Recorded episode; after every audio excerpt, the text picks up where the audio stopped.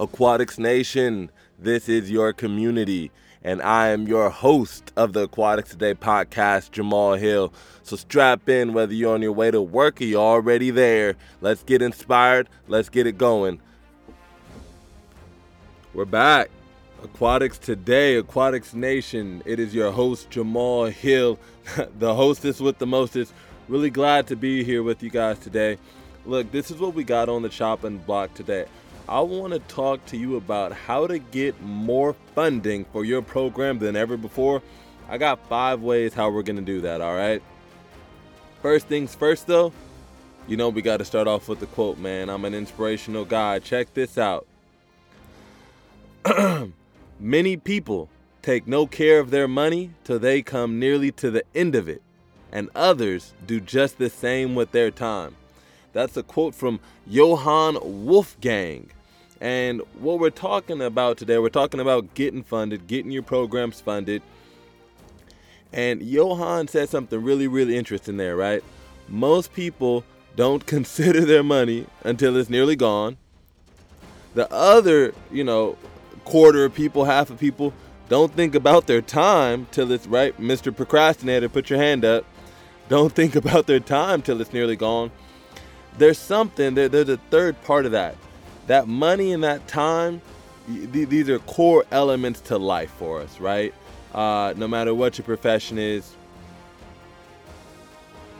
life ultimately comes to the crux of one word, and that's called relationship. So, the same way that most people, you know, are careless about their money or careless about their time, they're careless about their relationships the most valuable asset to getting your programs funded, the most valuable asset to moving yourself into a new, really just a new financial space, whether that's personally or for your program, is the are the relationships that you invest in. Okay, um, so I want to share a story with you guys. This is this is younger Jamal. Okay, I'm wet behind the ears. And uh, early days, I don't even know if the foundation had exactly started just yet. Uh, and, and, you know, early days, I'm saying like it was a decade ago. This is only a few years ago. So it just goes to show how much growth can happen when you really learn and apply certain principles. I have a mentor, and uh, you know, it, it was the early days of the foundation because I was fundraising. I'm looking for, in the nonprofit space, we don't call them investors, right? Looking for a contributor, donors, sponsors. So my mentor calls me over to his office and he sits me down. He's like, hey, I'm to bring a friend over here. And uh, I just want you to tell him your story, man. It's really empowering, really inspiring. If you don't know the Jamal Hill story, well, hey, you need to go check out Swim Uphill. Uh, but, or you know what, I might cover that in another episode here. Long story short, here, he's bringing over a friend, really wealthy guy, multimillionaire, um, and just an amazing heart and spirit. And we sit down and at this point in time, again, I don't know the difference between up and down. I'm thinking dollar signs and dollar signs only. If you don't have money for me to progress this mission, dude, I don't want to talk to you. So we sit there for about two and a half hours. And I tell him my story. He tells me his story. He even gives me some really, really good advice uh, about how to progress the mission. But at the end of it, he didn't put any money in my hand. He didn't write a check for $10, let alone $5,000. And dude, I was upset. I was so heated. I was annoyed. I was upset. I left. And my mentor called me the next day just to kind of recap. And I told him, hey, look, man, to be honest with you, dude, I don't think I should come out there anymore. I, you brought me this guy, nothing even happened of it. And that was an extremely valuable lesson I learned that day. He said, Look, we got to get you out of this mindset that the dollar stops on the day of. Okay? The person I just introduced you to has more, it, number one, just will improve your character way more than any check he could write you ever would in terms of quality of a human being. Outside of that, this dude give this is the most given person I know. But Jamal, you got to remember who do people help? Who do people give to? People give to people they know, they like, and they trust. And I'm not telling you this as some type of marketing ploy or scam or telling you to go out here and build disingenu- disingenuous relationships because it's just to backfire, blow up in your face, dude. Don't do it, okay? But at that point is when I really first started to understand do people are what push this mission forward. Um, and, and I started thinking of I started thinking of it not as fundraising but as friend raising. Building meaningful relationships. Some of those bring money, some of those bring other resources. Heck, some of those bring wisdom, insight, and just joy. Okay? So that's a little story about Jamal. Since that time, though, uh, I listened to him, dude. I just started to get to know this guy. We became really good friends on the on the Swim Uphill Foundation. This guy is actually one of the board of directors for my foundation now. A few years later, so that just goes to show you I was ready to throw it all away. I don't ever want to meet this guy again. Uh, Mr. Mentor, dude, I can't believe you're wasting my time bringing me all the way out here for, for some guy who doesn't. I don't want to hang out with you anymore. Uh, just a really immature, you know, truly an immature understanding of of fundraising and, and of driving a mission um, and, just almost like of uh, i'm gonna go there dude. A little bit of that capitalist poison right? Especially that happens to a lot of our youth our young men. I guess it's happening to our young women now. Just we're kind of money is the end all be all and if you don't got a dollar guess what i don't got? That's time for you. And what we're losing is connection. We're losing relationships. That's at the heart of everything okay? So don't let that go over your head. That said here go five quick tips to help bring you more funding, all right?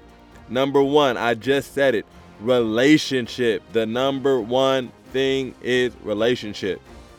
Get to know, um, dude, just get to know people, okay? Get to know the existing donors. Get to know if, if you're an agency in the city, get to know your get to know your school board. Get to know the people that donate to that. Get to know the people uh, that, that are your council members.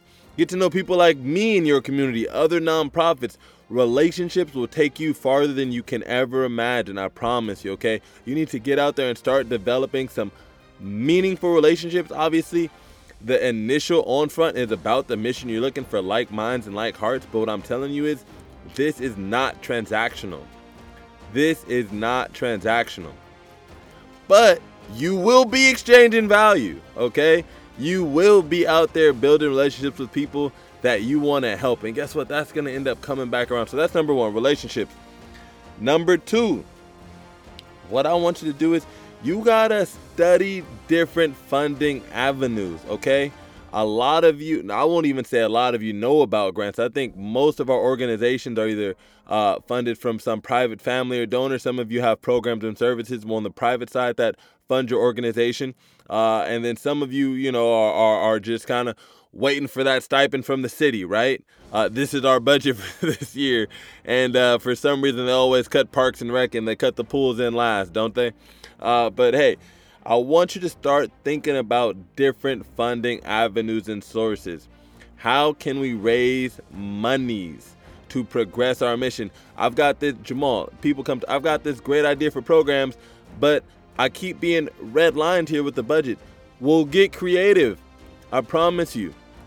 Nobody's boss is going to tell them that they don't want them to raise more money and funds. So sit down, get creative. You know, the sky's the limit. All right. Number three, you got to develop a team. You got to develop a team around your fundraising plan, strategy, efforts. It cannot be just you, Mr. Leader, Miss Miss Do It All, Mr. and Mrs. I got this. It can't be just only it has to be done my way and my way only. It cannot be just you, okay? This is to help take a lot of that pressure off of you cuz you're needed other places, but guess what? The wheel is still turning. You're still gaining the momentum and sooner than later, once you guys discover these avenues and resources, that stuff will be paying dividends to your organization. I promise you. Number four, I want you to look into, you know, I got two resources for you for numbers four and five here. Number one thing, um, you guys got to look more into grant funding, okay? Look more into grant funding, federal, um, state, local level. There are grants out here for your swim education programs, for your lifeguard training programs, for your for your recruitment programs, for the marketing to boost your recruitment programs. That stuff is out here. A great resource to check out, grantcentralusa.com. Great resource for not only getting somebody on your team trained on how to find grants and things of that nature that are appropriate, how to find those opportunities, but also maybe to bring in as a consultant and have some done for you services. So that is one option. The number five thing, and here goes another resource I want you to consider hiring some interns. When you're building out that team, consider hiring some grant interns, people with a base level of knowledge that you can bring in and you can train them up. And guess what? They're going to get a lot of value and experience. You're going to get to progress your mission. And three to six months from now, that grant intern and those 20 hours they spent a week could easily turn into 50 to 200 thousand dollars for your organization. Okay, it's that simple. So for those grant interns, a great place to start looking, igrantwriters.com. Look, that's it. That's the show for today.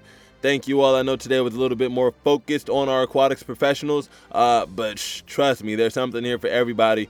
We're all trying to fund our dreams, and if you're not, listen, wake the heck up and get busy. Couple of announcements. On February 23rd, Aquatics Today is having our partners meet. So we were down in Tampa, Florida for the AOAP conference. Uh, we've got a lot of partners from that conference coming together the love in the media platform that is Aquatics today. If you haven't had a chance, go check out the new YouTube videos. They're going crazy right now. Uh, other than that, on March the 1st, there will be a State of Aquatics address by yours truly, President Jamal Hill. And I will be addressing the state of aquatics at the exact same day that Joe Biden will be addressing the state of our nation. Final, final, final heads up March the 23rd. Aquatics Today is hosting the Aquatics Equity Summit. And guess who one of our keynote speakers is? None other than Miriam Lynch of Diversity in Aquatics, the executive director over there at the Aquatics Equity Summit. This is going to be the perfect place to learn more about how to empower your community and create a place for them to be fully seen and heard through aquatics. This event celebrates what makes us different in terms of age, gender, ethnicity, religion, disability, sexual orientation, education, national origin doesn't matter. It's here to unite us as one aquatics nation with a deep passion for all things swimming. With that said, thank you all for tuning in. Have a blessed Tuesday and an amazing week. As always, hey, suit up, take the dive, and be the hero. Jamal Hill signing out.